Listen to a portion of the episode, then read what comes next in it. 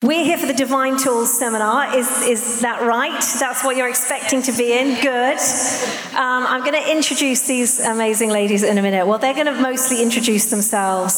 Um, but why don't we start with that? Uh, each one of these amazing women, uh, well, they're, they're, just incredible. That, to be honest, that's the bottom line. That's why they're sat here. Um, Bee in the middle is my, my dearest, dearest friend and sister in law. Uh, we go back a very long way. Marg and I have connected. Um, a couple of years, is it now? And has become a, a really, really key part in my life. Damilola, I am getting to know, but I, who heard Damilola last year? And she was fire, wasn't she? Yes just watch this space, basically. She is awesome. Um, Bee is one of, well, you're her line manager, one of her mentors, church pastor to Damilola. And so I hear this, I get this steady stream from Bee about how amazing Damilola is, and I'm like, yeah, you're right. Um, so I'm going to allow them to introduce themselves. So uh, why don't we start with you, Damilola? Tell us a little bit about who you are, what you do. My name is Damilola, and I've just broken, I think, my entire nail. So oh. lovely to be with you all. Um, I am one of the discipleship pastors at my church, KXC Whoop Whoop, um, and I also work in the Evangelical Alliance as part of their advocacy team. So that's my life in a nutshell. Amazing. We, the funny thing is, this morning I was talking about, you know, how people um, some people, when they, they say, I've broken a fingernail, it's spiritual attack. Yes. so I'm glad you didn't say that because I was being a bit rude about that. So, yeah, it's just a broken fingernail. I, I was pulling it back before yeah, then. There yeah, you go. Yeah. Okay. But feel free to intercede for me while yes, we're here if you, if you want to. Bee. I'm Bee. Hughes, and I'm very ordinary, but I'm also that slightly wacky, potentially over spiritual person at times that really annoys Rachel. No. You don't annoy me. Never. Didn't mean you. We keep each other on our toes, don't we? um, that's me. I lead KXC with my husband in London. I have three children, and I'm just buzzing to be with you all today. Thank you. And Marg. And I'm Marg. Just let me clarify, it's not Marge, because otherwise it'd be Marge Simpson. And I'm not Marge Simpson with a hairdo. Um, I live in Worcester. Used to live in Birmingham for 26 years, so it's like coming home today. I'm a psychotherapist and I live in Worcester, married, uh, two adult children, married, and five beautiful grandchildren. Amazing. And really, uh, really, the heart of this session is all tied in with the theme that I, I began to unpack this morning. And the whole the whole sort of vision for the day is that it would all hang together. So, the messages that Amy and I have prepared uh, for the main sessions, each of the seminars, uh, our, our desire is that it would all hang together to kind of reinforce this theme, this word that we sense God giving to us. And so, in essence, if, uh, if this morning was about like, this is what divine power is, then this afternoon, this session is really uh, about some of, this is not, uh, we're going to cover three of them. By no means is that an exhaustive list. Uh, but we wanted to look at three of perhaps the divine tools that God puts in our hands to help us in the battle. You know, again, we, we talked this morning about rejecting some of the weapons of the world uh, because God wants to place in our hands these divine weapons, these divine tools that look very different from the world, that are counterintuitive. I, I read 2 Corinthians, it says, you know, we don't wage war like the world, but we have these divine tools that are, that are given to us to demolish strongholds, demonic strongholds. And so that's what we want to cover. And the thing is about these divine tools, what you realize, and as I said, these are just three of them, what you begin to realize is that these tools, they're, it's like they're, they're surrender tools. They're like laying down tools. They're not passive. That's really important. They're not, as I said this morning, it's not like a resignation or an acceptance of the way that we see the world, but more the heart of these tools is about us stepping out of the frame and allowing God to step into the frame. Uh, and so that's really key because that's how we activate, activate divine power in our lives. It's allowing God. Uh, uh, through these tools uh, to, to do the fighting. Does that make sense? Amen. And actually, what's really key is that these tools are not an end in themselves. That's where we can go wrong. That's when we, we end up in sort of religiosity, that we make the tools our God. You know, we become sort of obsessed with the tools rather than sort of the craftsman of the tools. Do you see what I mean? Uh, and so these tools, they are really, they're given to us to lead to Jesus. They're given to us to draw us into encounter, into presence, uh, uh, God's holy presence. That's, that's what we're, so when we pick them up, our objective is not to sort of get too excited about the tool. Our objective is to be with Jesus. Our, our objective is to put him back again in our, in our mind's eye, in our heart's affection, and our mind's attention. That's what these tools are for. They're not the end in, the in themselves. Jesus is always the end Amen. and the beginning, by the way.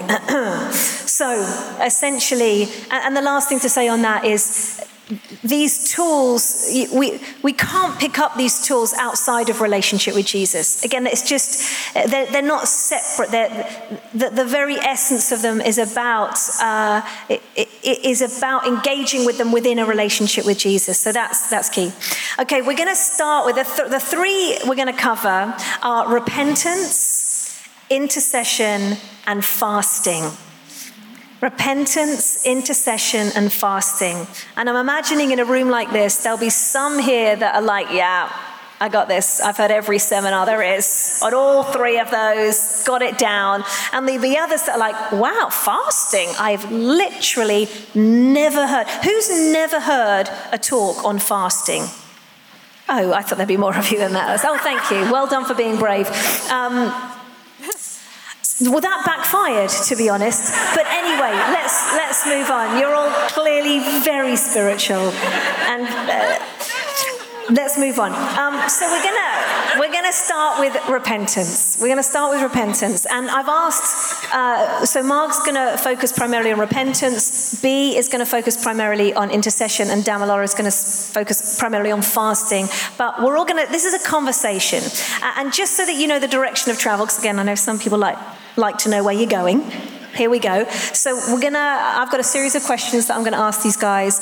Uh, there will be a short time for Q and A. I've got somebody. Uh, my lovely friend Hannah is going to be fielding the questions. So if you did want to ask a question, it's. Can you remember Hannah what it is? The address.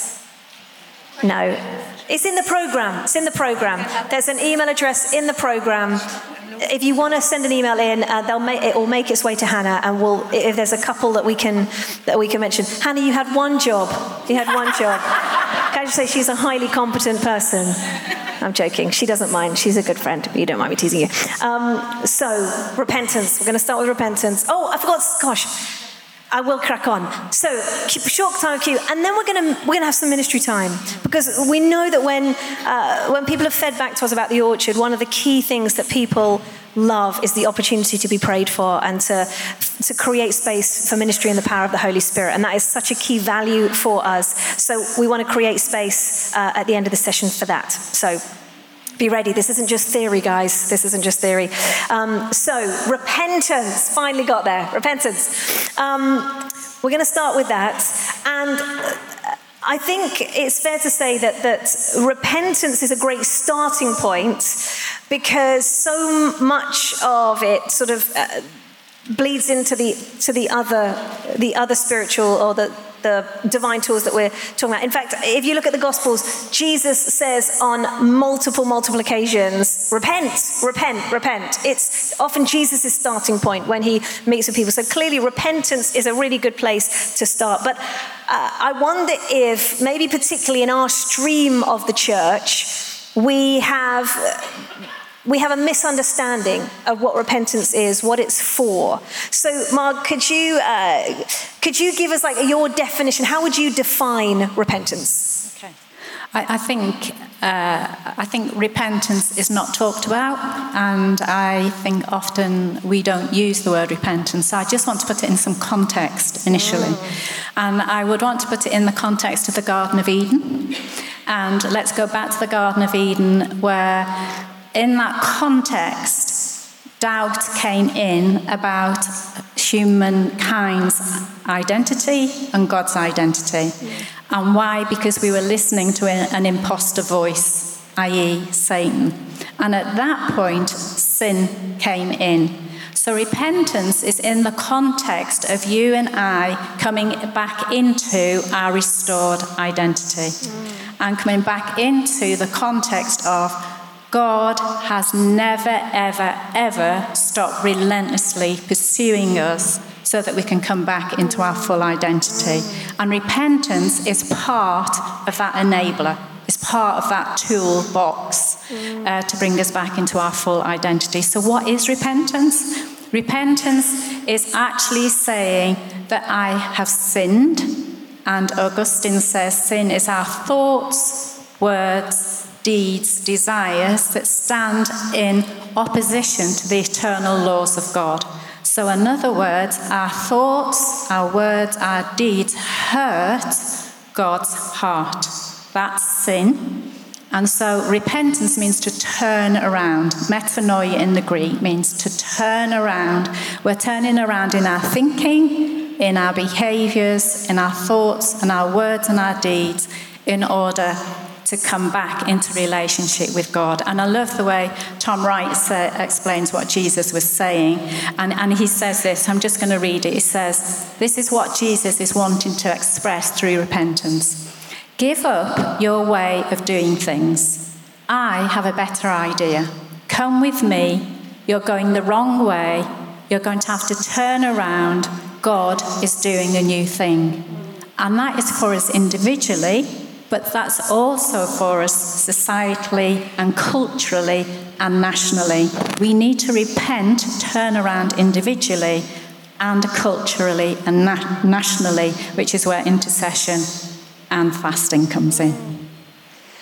And I wonder if uh, sometimes when we think about repentance, we can, we can again misunderstand it as, as sort of us needing to appease like an angry God who is so fed up with us just sort of messing things up over and over again. It's like, it's almost like we see repentance as a sort of groveling back to this cross mm. father figure.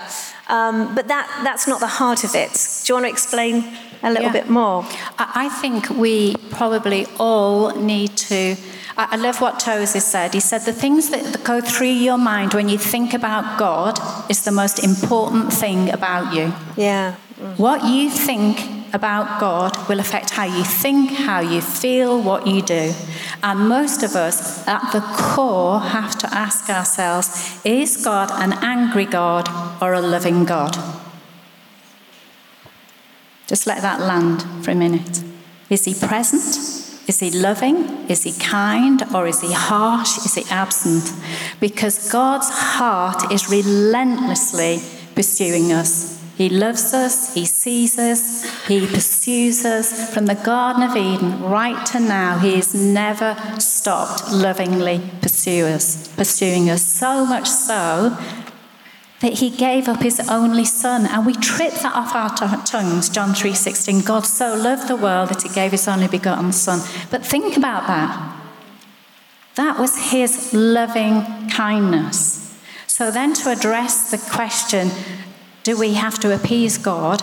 God weeps over us messing up. He weeps over our sin. He isn't here to be harsh and to be cruel and to be angry. No, he relentlessly pursues us in love and constantly says, Come back. This is the way. This is the way. And so I would want to say this afternoon perhaps some of us today need to turn around and rethink who is the God I believe in. And so we're talking about divine tools. Mm. How do you see repentance working as a divine tool? Why is it a gift? You know, if it's not a religious duty, it's not us having to appease an angry God. Yeah. If we sort of reframe it, like actually repentance has been given to us, it's a gift, it's a divine tool. How, how does it how does it work? Okay. I, I, this is where I get really weepy, okay, because I think God, in His loving kindness, sent His Son to die for us, and then He provides a way through repentance for us to come back to Him. So, why is it a gift? because it's a way that I can come to God and say, I'm really sorry for hurting your heart. And God, I want to turn around and come back and follow your ways. And in that way, what he's saying is, This is a gift I'm giving you. And why is it a gift? Because when we repent, we're set free from the burden of guilt of a seared conscience. It sets us free from guilt and shame, and it sets us free to know who we are. So think about Let's be real women. How many of you have self critical thoughts? Okay.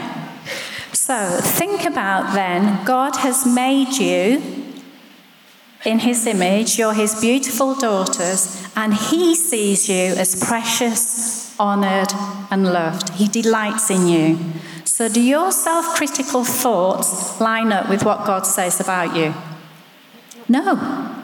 And so, what God invites you to do is to actually see that what you're thinking about yourself doesn't line up with His truth. So, we need to turn around and say, God, I am so sorry. That's confession of the way I think about myself. But, God, I'm sorry that it's hurt your heart because I'm made in your image. If your children, nieces, nephews, godchildren, thought critically about themselves, you'd weep over them, wouldn't you? You say, Come on, let's not think like that. And so you'd make a way for them to come back.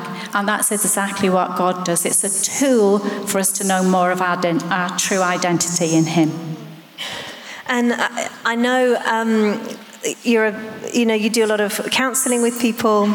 Um, and repentance is a, is a key tool that you use within that setting. Yeah. Uh, again, can you talk us through how, how that works and, and what are the effects that you've seen on people as, as you've invited them, you're sort of leading people into repentance? Yeah.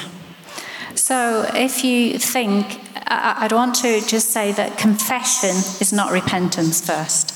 So confession says, if I hurt Rachel this afternoon, say I went and thumped Rachel, that, well, that I'm going to, but she's done did, that before, to be yeah. honest with you. if I did that, I would confess to Rachel, Rachel, I'm sorry I hurt you. Okay, that's confession. We're owning I've done something wrong. What repentance does is, I am so sorry because I know I've hurt you personally. But I've also hurt God because Rachel is made in God's image. She's a temple of the Holy Spirit. Now, that's really important because you and I all have a narrative. You all have a story. You all have early experiences. And in those early experiences, you will have had things said to you and done to you that are not in line with what God thinks about you.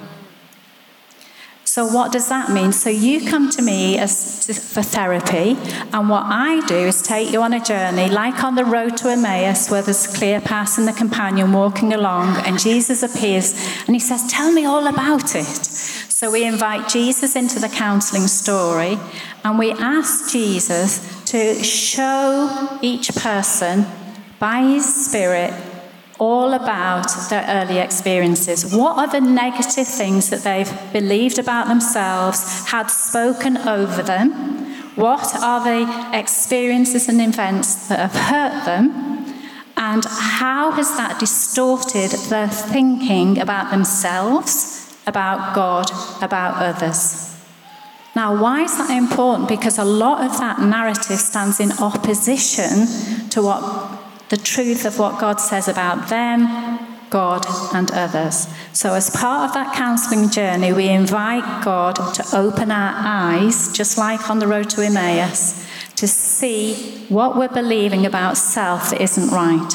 Once we have that revelation from the Holy Spirit, we then pray together and confess it. This is what I've believed about myself or others or God. And then we ask God for godly sorrow. We repent. God, I repent of where I've believed lies about myself. I repent of believing lies about you, God, and who you are. I repent about my judgments against self, others, and God. And then, as we confess our sins and repent, He is faithful and just to forgive us of our sins and to cleanse us. And there's the freedom, there's the renewal, there's the unpacking that takes place in the therapy room with God because God is a wonderful counselor. And isn't that amazing? So good. Yeah. God, come and set us free. And so I would want to say to any of you this afternoon, where you've believed the negative about yourself because of experiences, or wrong things spoken over you or about God. There is freedom through repentance. Maybe I could give a little example of uh, some of the journey, actually journeying with Marg, to be honest. And one of the narratives for me is "You're ugly." Like that's that's been a narrative in my in my thinking for a very, very, very, very long time and it kind of rears its ugly head, ironically, um, you know, and has done on lots of different, and this is something we've processed together. And, you know, I've been a Christian for years and years and years, and I'd never, I'd never made the connection between sort of being free of that narrative and this gift of repentance. And for me, it was like a revelation that how have I been in church for all these years yeah. and I've never made the connection? Yeah. How have I never activated this divine tool that can set, set us free. And obviously, the author of the divine tool is Jesus. Yes. That's the point. And so, part of the journey that we went on together is that Marg would lead me in these prayers of repentance around the way that I am colluding with the enemy's narrative you know, so that uh, I'm actively saying to God, not in a coercive way yeah. at all, but Lord, I'm, I'm really sorry that I have, i am colluding with what the enemy is saying to me about the way that I look, but also uh, I'm colluding with the values of the world. And actually, I'm going to ask you in a sec about idols, idolatry, and the connection there, because the other thing was that I'd, I'd realized that that, that the, it was the, the idolatry of physical beauty that was propping up this narrative as well. And so in, in the repentance, it would be God, I'm so sorry where I have put physical beauty on the throne. Like I've made that my God. I've made that more important than you, Jesus. And actually, in sort of tearing down the idol of needing to look a certain way or that it's, it's, it's undermined, it's broken, the totally. narrative is broken. So maybe share a little again. Idolatry isn't something we talk about much, but it's it's so key in this repentance, freedom. So so if you think idols aren't just wood, okay. idols are those things that eclipse the truth of who God is and the truth of who God says we are. And I really want to ask you what are your I am statements? I am beautiful, I am loved, I am significant, I am secure. Now, I'm going to give another example uh, to, to help alongside Rachel's. I, I was talking with someone uh, literally this week, and they'd made a mistake in on the road, traffic stuff. And it was an everyday thing, and they got themselves, to, to use a phrase, in a right pickle, I would say. And this is just an ordinary conversation. It wasn't in counselling, but you know, that's where we went. And um, they were saying, But Marg, I made a mistake. I should have got it right. I should have got it right. There's the shoulds, the musts, and the oughts that we all live under, which are just rules for living that aren't often according to God's standard. And I said, So tell me, what is so bad about getting it wrong? Well, because you've got to get it right. And what we did was we recognized that getting it right, perfectionism, can become an idol. Because if we take away perfectionism, if we, in this incident, take away getting it right, what that person said was, then who am I? Yeah. It made me want to weep.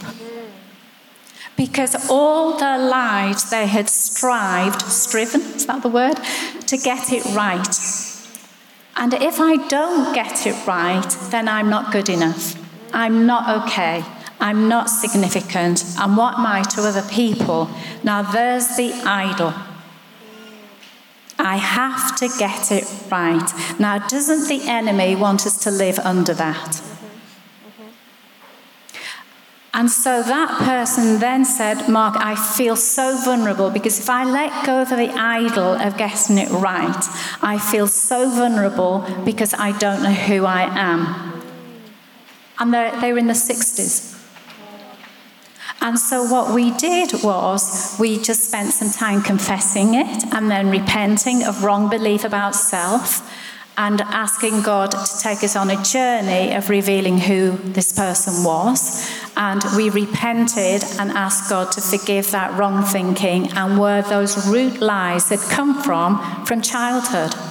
But here's the thing I bet most of you are feeling quite empathic for that person right now. But the reality is, we all do it in one way or the other. And so the prayer is God, come and help us to see who we really, really are and let Him set us free to be the women God wants us to be. And that's in surrender, in letting go of those idols, those lies of the enemy. Amazing.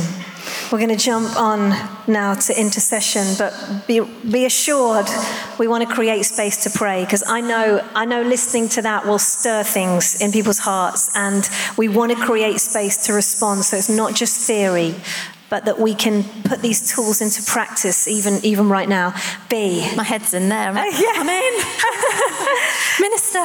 Uh, intercession. Intercession. Bee. I'm there. yes, exactly. Um, but, uh, do you know, I have had the privilege of watching Bee's prayer life quite close up because we lived together before we were married and we've remained really great friends, close, close, close friends. We're in the same family.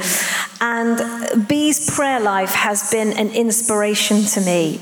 Uh, not, not because, you know, because she's sort of above but because it's a gritty prayer life. It's a prayer life that is rooted in the reality of life. And, and Bee has this incredible spiritual sensitivity. She has this ability to sort of read what God is doing in a room. And I, I don't have that. I don't have that in the same way. Uh, and so it's, it's such a privilege to, to have journeyed that alongside with you and to have you here so that you can share a little bit about your your journey of intercession. And, you know, I wonder if, again, uh, like, a bit like repentance, intercession is another one of these tools that we can misunderstand. You know, we can have these sort of preconceived ideas about what intercession is uh, and, and what, is, what it isn't. And I think one of the things when I think about intercession, it sort of feels a bit intimidating. You know, we can opt out and think, oh, that's for like the really spiritual ones, you know, that I'm not spiritual enough for, uh, for intercession. That's for other people. But if you were, if you were chatting to somebody who had no idea what intercession was, how would you explain it to them? Yeah, when you asked me this, I was suddenly like, I've never asked myself that question before. I had to sort of delve into the concept of there's prayer, which is like a general category, and that sort of covers like contemplative prayer, it's quite mouthful, thanksgiving, petition. But I think intercession is about um, standing in the gap. It's the now and not yet. It's seeing what's there. It's warfare. It's the bridging the gap. That's what I feel like it is between praying for the kingdom to come, for heaven to come down mm. to earth. Mm. That's sort of how I see intercession. And so, if, if intercession is, again, this tool that, that God gives us, a divine tool to bridge the gaps, again, I'm thinking, you know, we, this morning we were looking at some of those big, heavy topics, you know, around some of the wrongs in the world. Uh, then intercession is for us to sort of stand in in the gap. But the outworking of intercession can, can have lots of different sort of faces and looks. And yet, I know for me, I think um, immediately when I think of intercession, I imagine sort of a, a, a, person sitting really quietly in a dark room with a candle. And it totally puts me off because that's just, you may love the thought of that, but I'm, I'm quite an active person. And part of the journey that I've been on interse- with intercession is, is actually physical exercise really helps me engage in intercession. So if I'm walking the dog or I'm on a run or on my bike, you know, it, it, it, might sound a bit odd to the people walking past, but actually that helps me engage. Again, for you, why, why do you think intercession is this, is this key gift in the toolbox? Uh, you know, what, um, what would you say to somebody who is wanting to pick up the gift of intercession, either for the first time or maybe for a while? Yeah.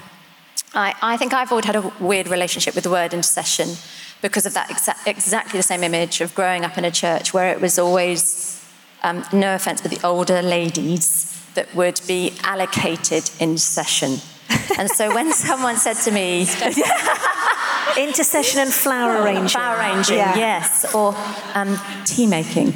Nothing's wrong with any of those sorts of things. But I think when someone first said to me, Oh, Bee, you've got a gift of intercession, I just felt this like, oh, is that really how you see me, God? Like, this is just so depressing. And I sort of went on this wrestle with the word because I have absolutely no problem with intercession. I had a problem with the word and the attachments to the word. And I had to go on a bit of a journey with um, discovering what intercession is and discovering who I am because our personalities are attached to how we're going to pray or how we're going to intercede.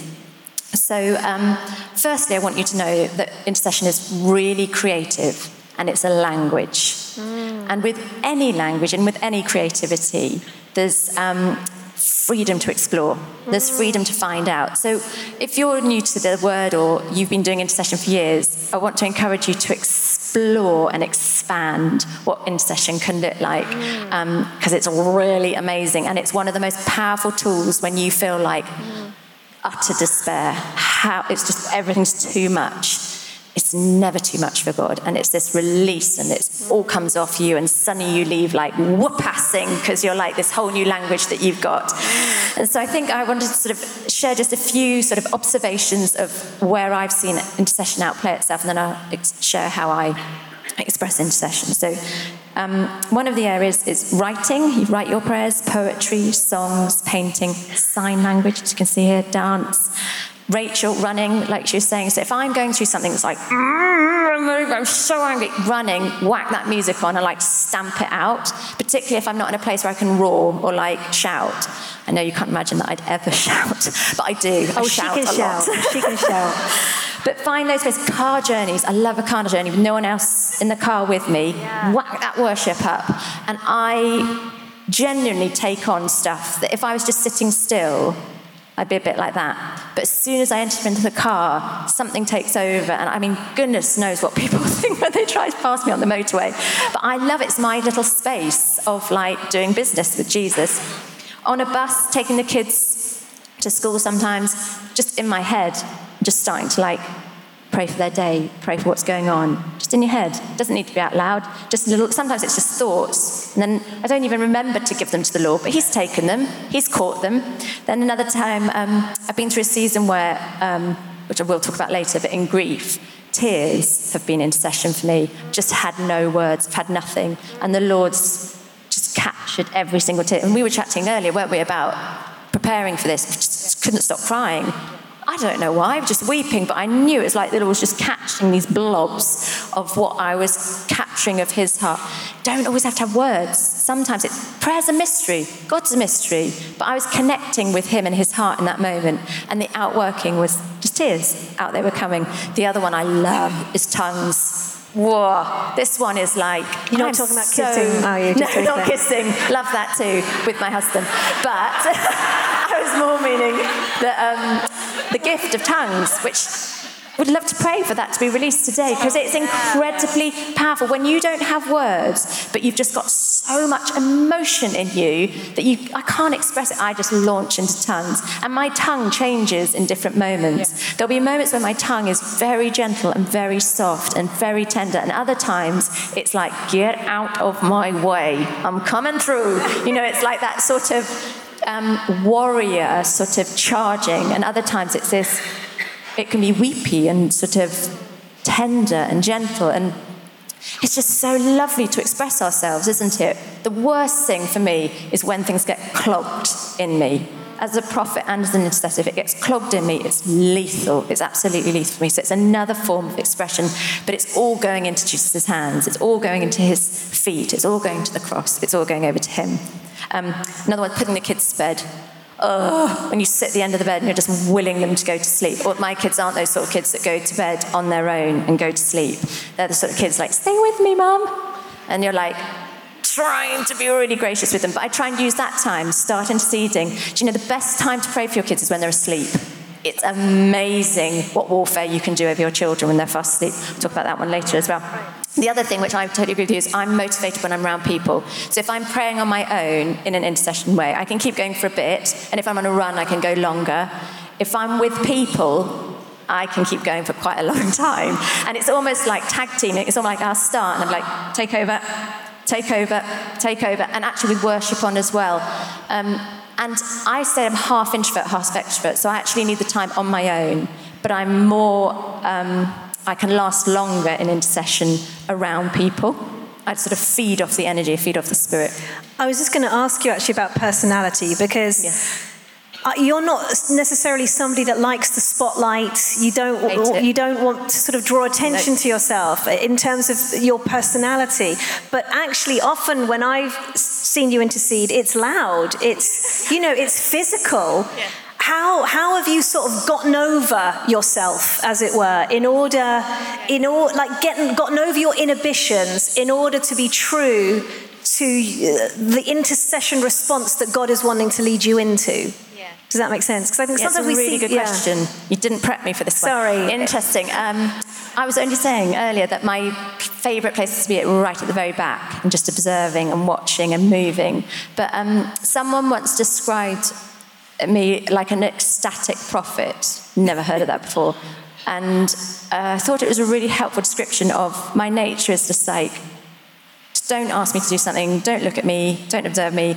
But when I feel the Spirit on me or I feel the Lord in me, it's like an, he just takes over. And I'm like, I'm all in, let's just do it. And I sort of shut my eyes and off we go. And then I reopen them and I'm like, I'm out of here. um, but I wonder if that there is a part of me that that is true to who I am, but because of brokenness and damage and lies, um, we've grown up with narratives which is a bit of a Victorian narrative seen, not heard, don't make a scene, don't show off, don't do. So I've sort of had to come out of some of that. And the only way it comes out is actually when I feel the Lord on me. I just, the thought of not being obedient to Him is far more frightening than staying quiet. I love that. Could I Go just on. make yeah. a comment? I, I wonder, uh, listening to what you're saying, I wonder how many people in this room often will go into a room and start to feel things in a room and feel really uncomfortable, or suddenly they'll start feeling insecure and they're not normally insecure, or they're feeling all these different things and they're picking them up and sometimes feel, whoa, what's happening to me? And I guess I'd want to ask you, well, and, and to have that conversation, actually, that is often intercession. Yeah, that's good. It's not that you're losing the plot, but actually, it's because you're gifted with intercession. Mm. And it's often because you're quite sensitive and it's often because you feel things and no one has actually explained to you actually you're not mentally un, uh, Unstable. Unstable, thank you, that's the word. You're not mentally unstable, but actually, God has gifted you with a gift of intercession, mm. and He's wanting you to see what's in the room mm. and to pray it to set people free. And I wonder if this afternoon some people need to be set free mm. for intercession. Amen. Well, well, actually, that leads on to the, the next question, which again is sort of broader than that. But how how do you know what to intercede for? And said, you know, one of the ways can be you walk into a room and it's like, oh, I feel something, I need to intercede. But, you know, there is, on any given day, there are like literally a million things that you could intercede for on a personal level, on a church level, on a national level, on a global level. How have you learned to sort of, um, how have you learned to, to hear the voice of God on any given day? Okay, this is what I need to intercede for. What are the prompts? Um, yeah, because it can be really overwhelming when you're high empathy, you're prophetic, you enter into spaces, because that's another skill, isn't it, to learn to know when to flick it off and yes. not feel it. Um, I think I've learned, uh, we've grown up, I've grown up um, with a lot of mind over matter, um, logic. Um, whereas I think with intercession, for me, it's like, what do you feel? Where are your emotions? Yeah. Where are your senses? Where are your antennae is going? And um, I, I try to listen to where am I passionate? Where am I angry? Where am I excited? And um, in my therapy session, with Marg, with another therapist, um, she wants to help me understand anger is energy and charge that energy into session, into end session B. And I found that so helpful. So I tend to listen to like, where am I disturbed by something or angry about something? Mm. And then I quite often find that's where the Lord's saying, now push into that beat, push into that. Or what's causing me distress, or what's like firing me up with excitement. You know, like when Rachel was speaking this morning, I was like, come on! You know, like this, I mean, I could have roared literally with everything you were saying. It was like, but those are moments of like, the, the other massive area for me is if the enemy gets near my kids, then I'm charged. It's like, watch where your passions are, watch what you love. That's good. And when yeah. you see things going wrong there, usually that will activate mm. an intercessory spirit. Um, but I tend to listen to senses and emotions, mm. see, see what I'm seeing, but more feel what I'm feeling. I actually think that's really important because, then I, again, I think we live in a world and a culture that is so wired to uh, to accept logic, logical things more quickly. Yeah. That we can, I think sometimes we we can compartmentalize, can't we, or dismiss something that is feelings based or emotions based. And actually, this is challenging for me because I would, you know, I might be more on the head side sometimes. But actually, we have to remember that God has given us our thinking and our emotions, and He's going to work through both. And probably each one of us is going to be wired in a different way to hear God or to sense God you know, differently, either through our thinking or emotions, or both. You know that we need to, it, both are valid. It's both and, both and it's, again, valid. personality. Um, and, and it's just learning that my emotions can be trusted. Yeah. Because I think a lot of the time I'm told, it's too much, calm down, chill out. It's like, but actually, the gift of intercession is if it is too much, the whole point is you're like, you're giving it back to God. It's like, take it back. Mm. This is yours. You break through. You do the work. Yeah. But I'm with you and I hear you. Like, I'm, I'm just thinking of a time. I'd love Bee if you could share a couple of like specific personal experiences yeah. where God's put something on your, ha- your, your heart mm-hmm. to intercede for, and you you know, and you've seen God move. I'm, I'm thinking I know for me, I remember hearing this, this talk, and it was a Kay Warren talk. If you guys know Rick Warren, is Kay is his wife, and she was speaking about vulnerable children, and that's something that God had put on my heart uh, around vulnerable children, adoption, fostering, and then literally a couple of weeks later, I think it was, it was in a, I, uh, I then watched this movie called Lion. I don't know if everyone has seen the movie Lion. Uh, and I, I like sobbed from the, from the opening few moments to the very end, like sobbed, gut wrenching sobs. And at the end of it, I knew it's like it, it took me like two hours of gut wrenching sobs to realize that the Lord was speaking. You know, this wasn't just a well made movie. And actually, that was intercession because the, the story of Lion is a boy that's adopted. And it was like God was, was really placing that on my heart uh, and we've, we've got an adopted little girl, uh, and, and that's, it, it, was, it was listening to that and responding to it, rather than just sort of dismissing it as, oh, I'm just crying because it's a movie. It's like, no, no, no. God is really speaking. So again, can you think of times in your life where that's happened? I have got some stories, but you've triggered a thought. Oh, good. Which happened, in, we went to watch Crash together. Yes, do I ago? do. Do you remember years Crash? Ago. That's probably showing up our age. Anyone seen it? The film Crash? Yeah, a long There's, time ago. Um, I won't go into the whole story, but we were watching. I don't remember. We, we were howling in howling. that film, and our husbands were sitting there, nothing, absolutely nothing. But I couldn't catch my breath. And there's this scene where it's a long time ago, but there's a police officer that has abused this lady, and then she's in a crash, and then he's the one that comes to rescue her from the car. Oh, it's going to set me off now.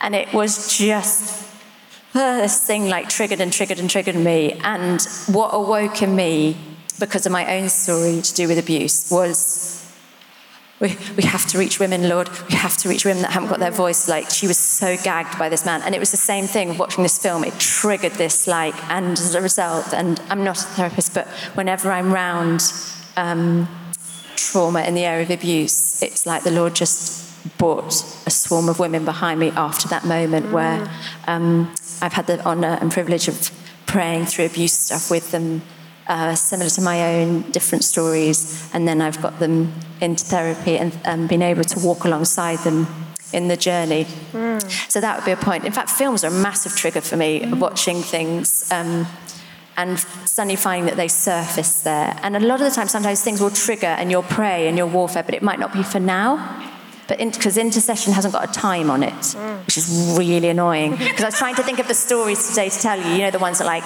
and the next day changed. I have so few of those. It's so annoying. And I was just struggling to think of stories when you asked me. I was like, do you, don't you find your brain goes blank? Yeah. i can sure. give you a story. Oh, go on. So we, as a church, as KXC, one part of our story has been that we've not really had a building, a stable building of our own. We've been using a number of different buildings. Um, and so there was a period, this is prior to lockdown, or maybe it's in the midst of lockdown, and we there's a building that's come on the market. And we've expressed interest in it, and we're like wanting to go for it. And then there's a process where we initiate contact with the people who are selling it, and then there's like radio silence from them. And we're living in the now and the not yet of what's to be with this building. Lo and behold, people of God, there's one staff meeting, and we're praying about this. And then Pastor Bee. Hughes says, I can't shake it, but I think that building is supposed to be ours. And so then Bee leads intercessory charge for that building, and she's like, Lord, if you're in it, it's ours. Where do we worship today, people of God? We worship in that building. And when I see that building, I'm like, Pastor Bee, pray this into being. So there's an example for you. Thank you so much. And you know, I can, I can think of another example that Bee emailed our family last year and said, I re- God's really put it on my heart to intercede for all our kids. And so she, you got, you mobilized the whole family to pray for one of the grandchildren every day through the month wow. of December. And you know, that's Bee. That's that's Bee's heart for intercession. And we're going to do it again this year. And it works. And it works. It God works. moves. So good. Uh, okay, we're going to jump. We're going to move on because we. I don't want to run out of time. Damilola, we're going to we're going to look at fasting. Um, uh, does, does anyone else immediately feel hungry when you mention the word fasting? it's just me. Um, you know, it's interesting how fasting has become trendy now. Have you seen that?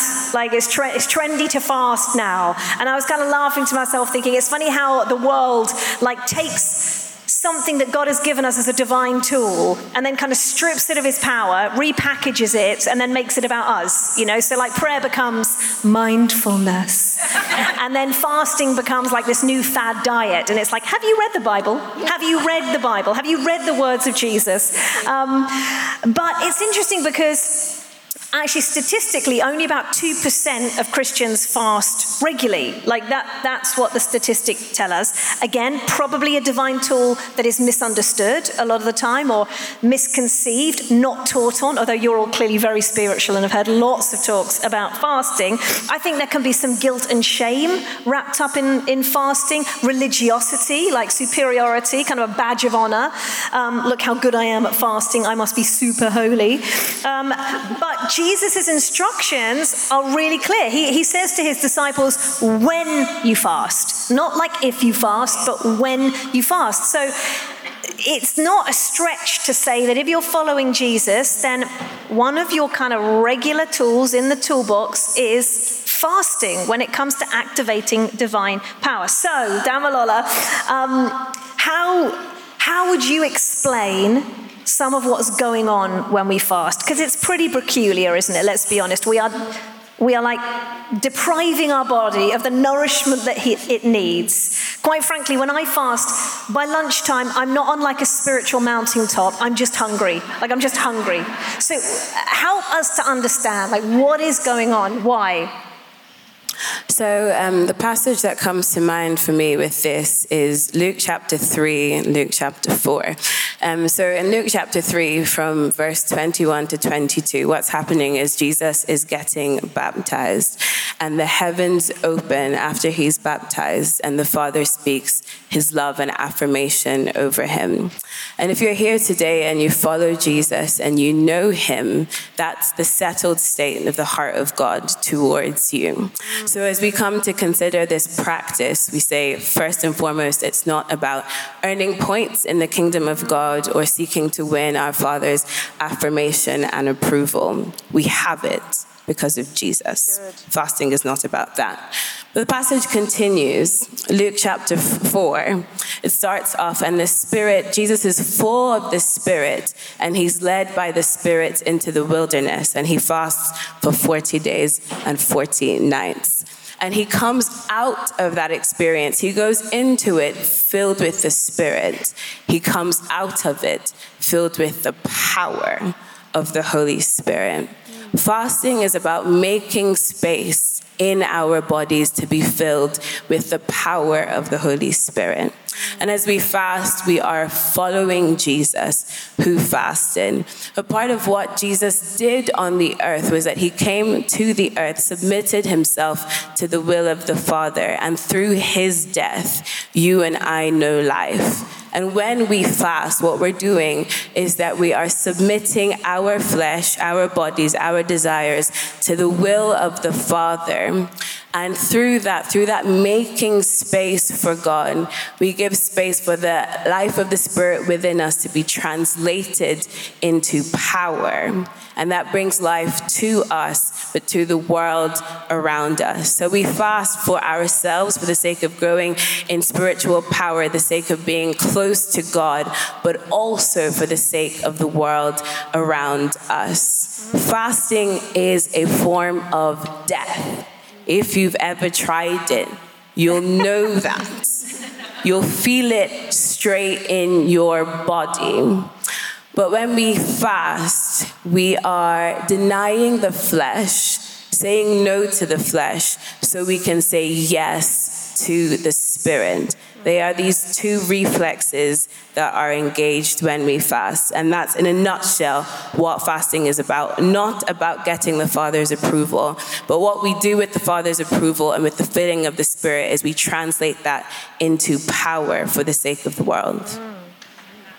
Very good. We're going to get practical in a moment. I've got a couple of sort of practical things, but I want to sort of dig in a, a little bit more uh, to, again, to the sort of the why, the why of fasting. Um, and, you know, you talked about this, this, this, um, ability that fast, fasting does to sort of awaken us, to awaken a, a greater hunger, creates space for more of the Holy Spirit.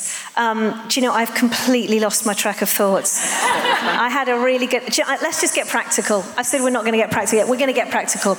Let's go there first, and then we'll come back.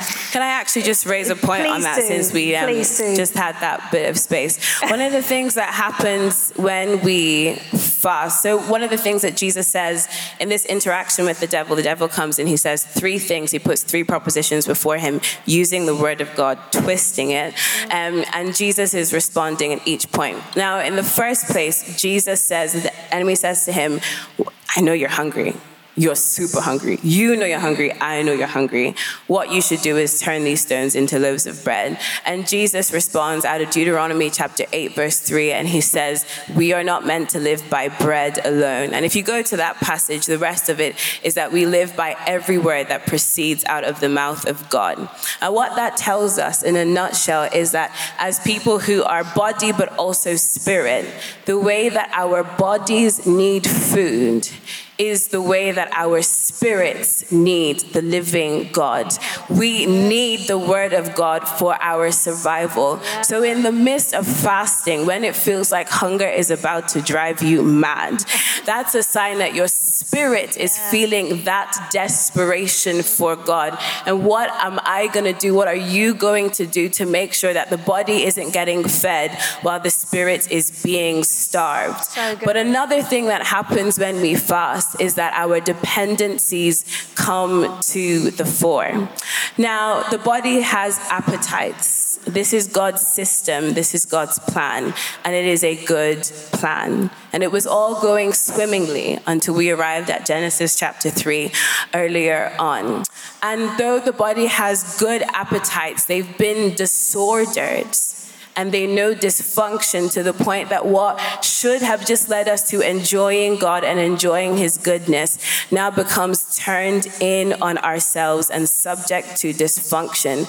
And so, with these appetites, in particular for food when it comes to fasting, but also a range of other appetites which we abstain from in the course of our spiritual formation at different points, when we fast, we're saying, I see this good thing and I want to live in the fullness of this good thing, but I'm not going to be dominated by this thing to the point where my flesh is dictating to my body. My flesh, my disordered desires are telling my body how to live. No, I'm going to make space for the Spirit to reorder my system so I'm fully enjoying the good things that God has given, but they never become ultimate things above God Himself. They are always submitted to the power and the presence of the living God. But when we fast, it gives space to know where our relationships with these good things that God has given given have become somewhat disordered. So, myself, for example, me and my stomach, we are friends.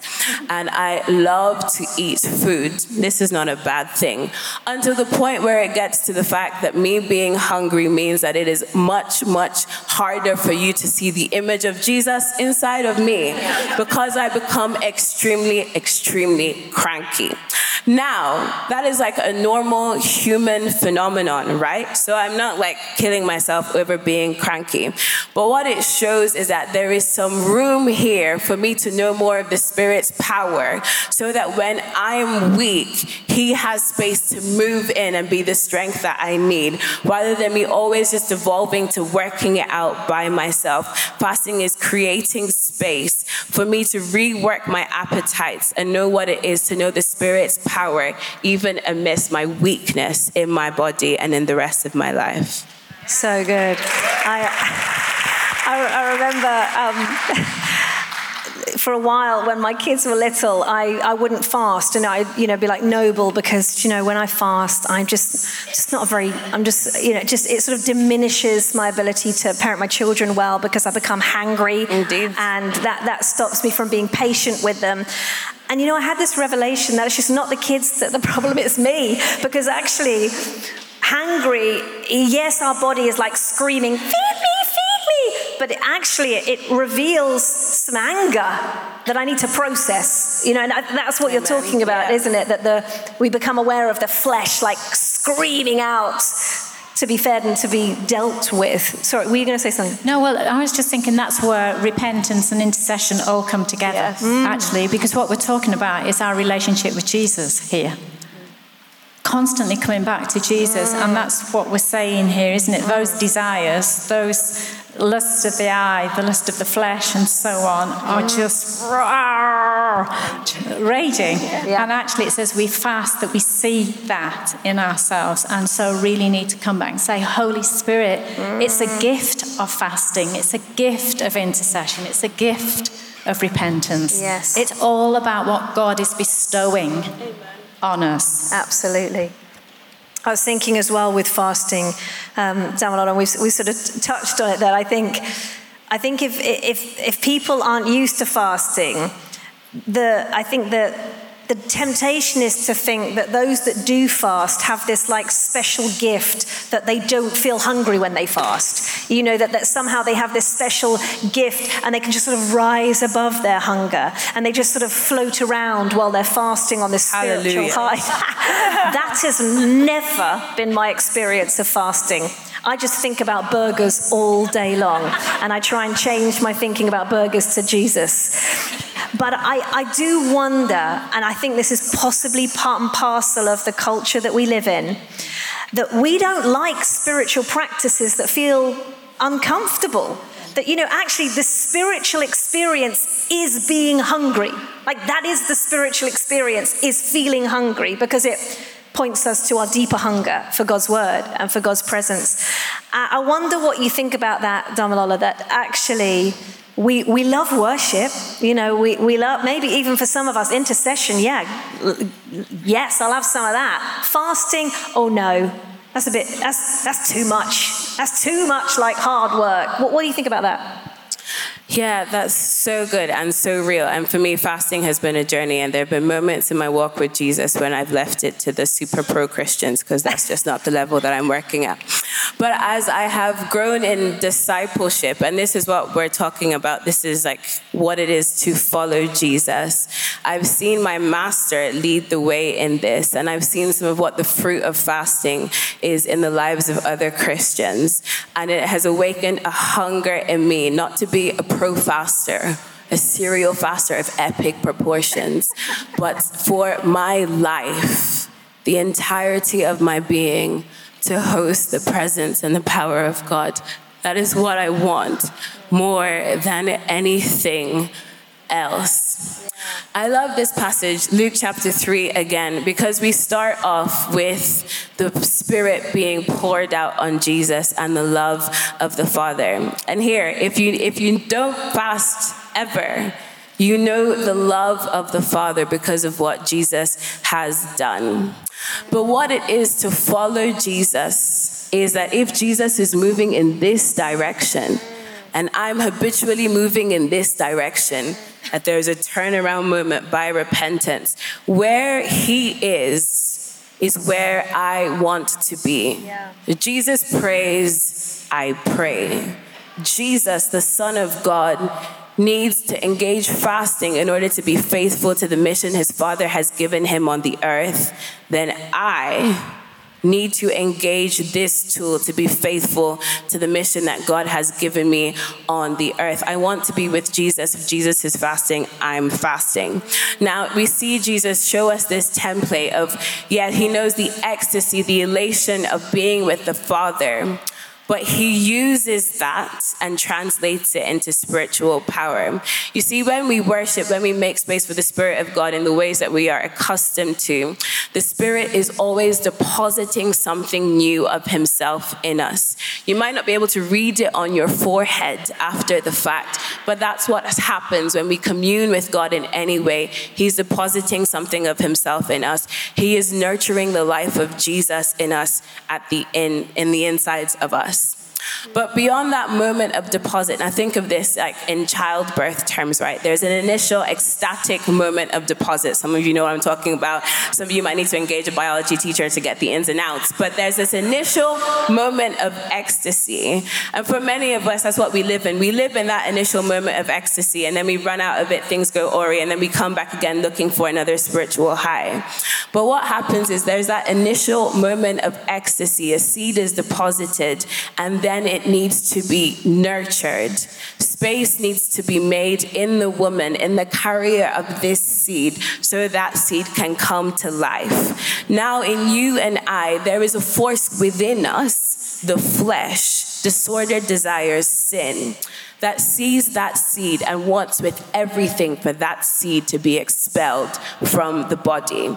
The flesh inside you and I does not want the life of Jesus to come to the fore in us. And so, as a matter of priority, we want to take hold of every tool that will enable us to say no to the flesh and yes to the spirit, so that the life of the spirit in us can be nurtured and brought to maturity.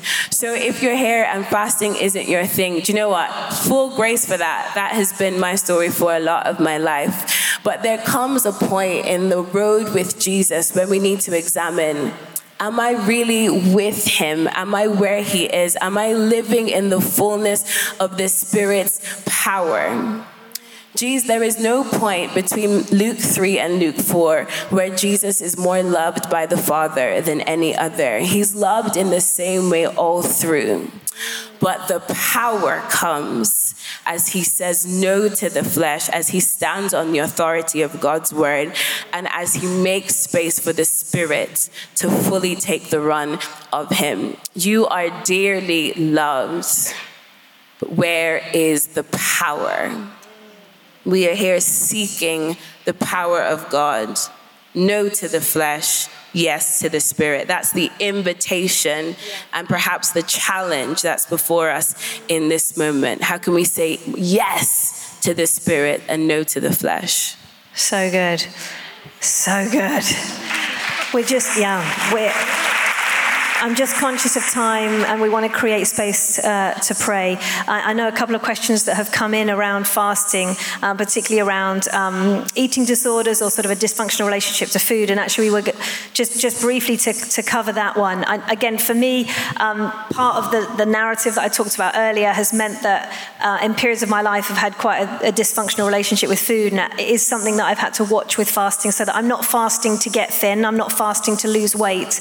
And of course, we're always a mixed bag of the flesh and the spirit wrestling within us. And so, if I waited to fast when I could be absolutely sure that, that not one little thought would pop into my mind of, oh, I might, I might lose a pound today, I, would I'd never fast because it's always, always going to be a mixed bag. But it is something to be really important, uh, be aware of. And I think if, if, if anyone is, is struggling with sort of a serious eating disorder, then again, contemplate fasting very carefully. And as Damola has said really clearly, you're not loved more. You're not more of a Christian. Uh, God, God, uh, God is gracious and understands where we're at. Also, I think if you're pregnant or you're breastfeeding a baby, really think carefully before you fast uh, because you're feeding another human being, and that's really important. Um, I might say, just hop on that real yeah, quick. please do. Um, so, with fasting, we're talking about spiritual warfare. And so, this is a way that we can engage in a greater dimension of spiritual warfare. For some people in this room, for some women in this room, the next act of spiritual warfare for you is to engage a counselor and to learn with the help of the people that are trained trained and sensitive what it is for you to love your body well. That's good. For yeah. some people, the starting point isn't go and work out a plan for fasting. The starting point is where have I believed a lie of the enemy that I am not worthy of love because of my body or because of the way that I am? And how can I take hold of the range of tools that they are and exceptional people like Marg so that I am loving the body? I am not giving the enemy room to put deceitful ideas in my head. I am affirming the gift of this body that God has given me in all its glory and its bumps and whatnot. And from that, I'm telling the enemy, you messed with the wrong one. Yeah. I'm going to love the body that God has given me. I'm going to cherish it and honor it because yeah, this on. is God's gift to me. Good. I would just want to uh, endorse that, but I'd also want to say I know for myself, I've been told medically that I can't fast. Same here. And for me, that was a huge, huge journey. In fact, a huge loss. And but what I've learned is that God is very, very creative. yeah. He is my creator. He knows my heart. He knows everything I do. He knows my motivations. And so if I can't fast medically or because of eating disorder or because of dot, dot, dot, dot, actually ask God what His fast for you is. And God has been very creative with me that it has cost me in many ways other than food. So just, you know, just be kind to self in this. God is a heavenly father, Abba Daddy, who loves you. You're his girls, and he knows how to do this with you. Take the journey of adventure in the fast. Yeah. And yeah, so good. I think the, the last thing I want to add to that, and again, Damola, if you have anything on a practical level, I think the danger is everyone goes away and thinks, oh, Jesus fasted for 40 days and 40 nights. Is that the starting point? No, it's not. And you know, just to share again for me, I've I, i have been on a I guess on a fasting journey. Again, I love Damilola's like I basically the motivation is I want more of you, God. I want my whole being to be captivated by who you are. And if fasting's a tool that you've given me, then I'm gonna I'm gonna grab hold of it for that end, for that purpose. And a rhythm that that uh, actually both Tim and I do is we fast on Tuesdays So we eat our dinner on Monday night, and then we don't eat again until our dinner with our kids on Tuesday night. And we decided to do it that way because we wanted to, family meal time is important to us, and I think it's important to God that we eat a meal with our children. And so that's how we do it. We do it every week, you know, not without exception. There are sometimes that we don't, but generally that's a rhythm for us. But there are other times, again, and it's usually Bee, quite honestly, we'll put a message on the WhatsApp saying, hey, uh, you know, uh, we're going to fast to this, for this, uh, you know, again, intercession. Um, let's fast together. And so there'll be other times where you, we may fast specifically for something like, yeah. Again, does anybody want to add to that? Just on a really practical, so that we can, if anyone's not fasted before and they're thinking, yeah, actually, I want, I want to try this. I'd say, um, yeah, don't start 40 days. if you love yourself, love God, don't, don't, don't do it. Um, what really, really wise to start achievable. So it might be for you that a good starting point might be skipping one meal. Yeah. And maybe it's that you try that in one month. And that's totally fine. The point is, what is the direction of your heart towards God, is the direction of your heart to give Him a yes progressively. And the Spirit will take whatever you give Him and multiply it. So start small, start achievable. For myself, I have a similar rhythm to Rachel. So once a week, not on a fixed day, it's a moving feast for me. And there are some like just practicalities around that. It helps me make it an achievable, staple part of my life. I think there is a measure of maturity to having it as a set thing. So that might be something that gets reviewed in the future. Um, but if I look forward to my week and I'm like, oh, I think my period is going to start on this day, I'm absolutely not fasting my period. So I'm going to try and get it in before that or on the other end of it and fit it in within the context and, and of the week. I don't fast when my kids are on school holidays, often, actually, to be totally honest, because I have five children in my home. And it, yeah, it would be pretty messy by lunchtime if, if I was caring for them all and denying myself of food. But again, that, that just be, could be my spiritual spiritual uh, insufficiency. No, I, I, to- I, totally hear you though. Like, we need to like apply wisdom to this too. Um, so another thing with that is if there's like something big coming up, and I know that like I'm gonna need an, a measure of energy. There's times that God has like given me incredible energy in the context of fasting, but there's just a like plotting ahead. I want, I want to do this, and I want it to be achievable in my life. If I'm gonna be fasting and like think I'm getting filled with the Spirit's power and being awful to everyone I meet that day it's not a win. It's not a win for the kingdom of God. So I'm trying to apply wisdom with that. Um, also, we see the example of Jesus when he is fasting, he is feasting on the word of God and on the spirit of God. So he's making a, a point of having some intentional contact point with the spirit afresh in the midst of fasting. That makes it fasting and not hunger strike. So what does it look like to have these contact points with heaven in the midst of it? Bee mentioned tongues a while ago. I have found that if I'm really, really struggling in the midst of a fast, that if I take out a few minutes to speak in tongues, to engage with the power of the Holy Ghost, that I see power released to me in the midst of my weakness. So if you're going through a fast or considering one, I'd love you to consider that as a tool in your arsenal. And then again, as has been said, doing it together, having a measure of solidarity there. Are there maybe some friends that you could say, do you know what, we want to go for some maturity together. How about we do this? We check in with each other. We keep each other accountable, but we also encourage each other. We're there for each other. And finally, um, not having a hangover of shame if you don't make it through a fast or if you don't make it to the goal that you have. The point of this is to get ahead of the enemy, not to give him a new rod over your so back. True, yeah. So we just don't take it. We are affirmed and loved by our Father, and we stretch ourselves. And if there's times when we don't fully make the goal that we have, we are captured by the arms of love, but we're not giving any any space for the un- enemy to undermine us. And those are some helpful things to have in mind. Stay hydrated, manage your energy, and be wise amidst being spiritual. Yeah. And brush your teeth. Brush Amen. Oh, mints. Oh, mints. Keep some mints in your bag for the glory of God and for the service of your neighbor. Don't. It's not worth it. It's not worth it. And, ta- and take long naps. That's. I remember somebody saying to me, like, you can sleep and fast. You can sleep and fast. That's quite good. Do you know? We, uh, I'm just. Uh, we could keep going, but we would. Why don't we stand? Let's stand. We've got some time to pray.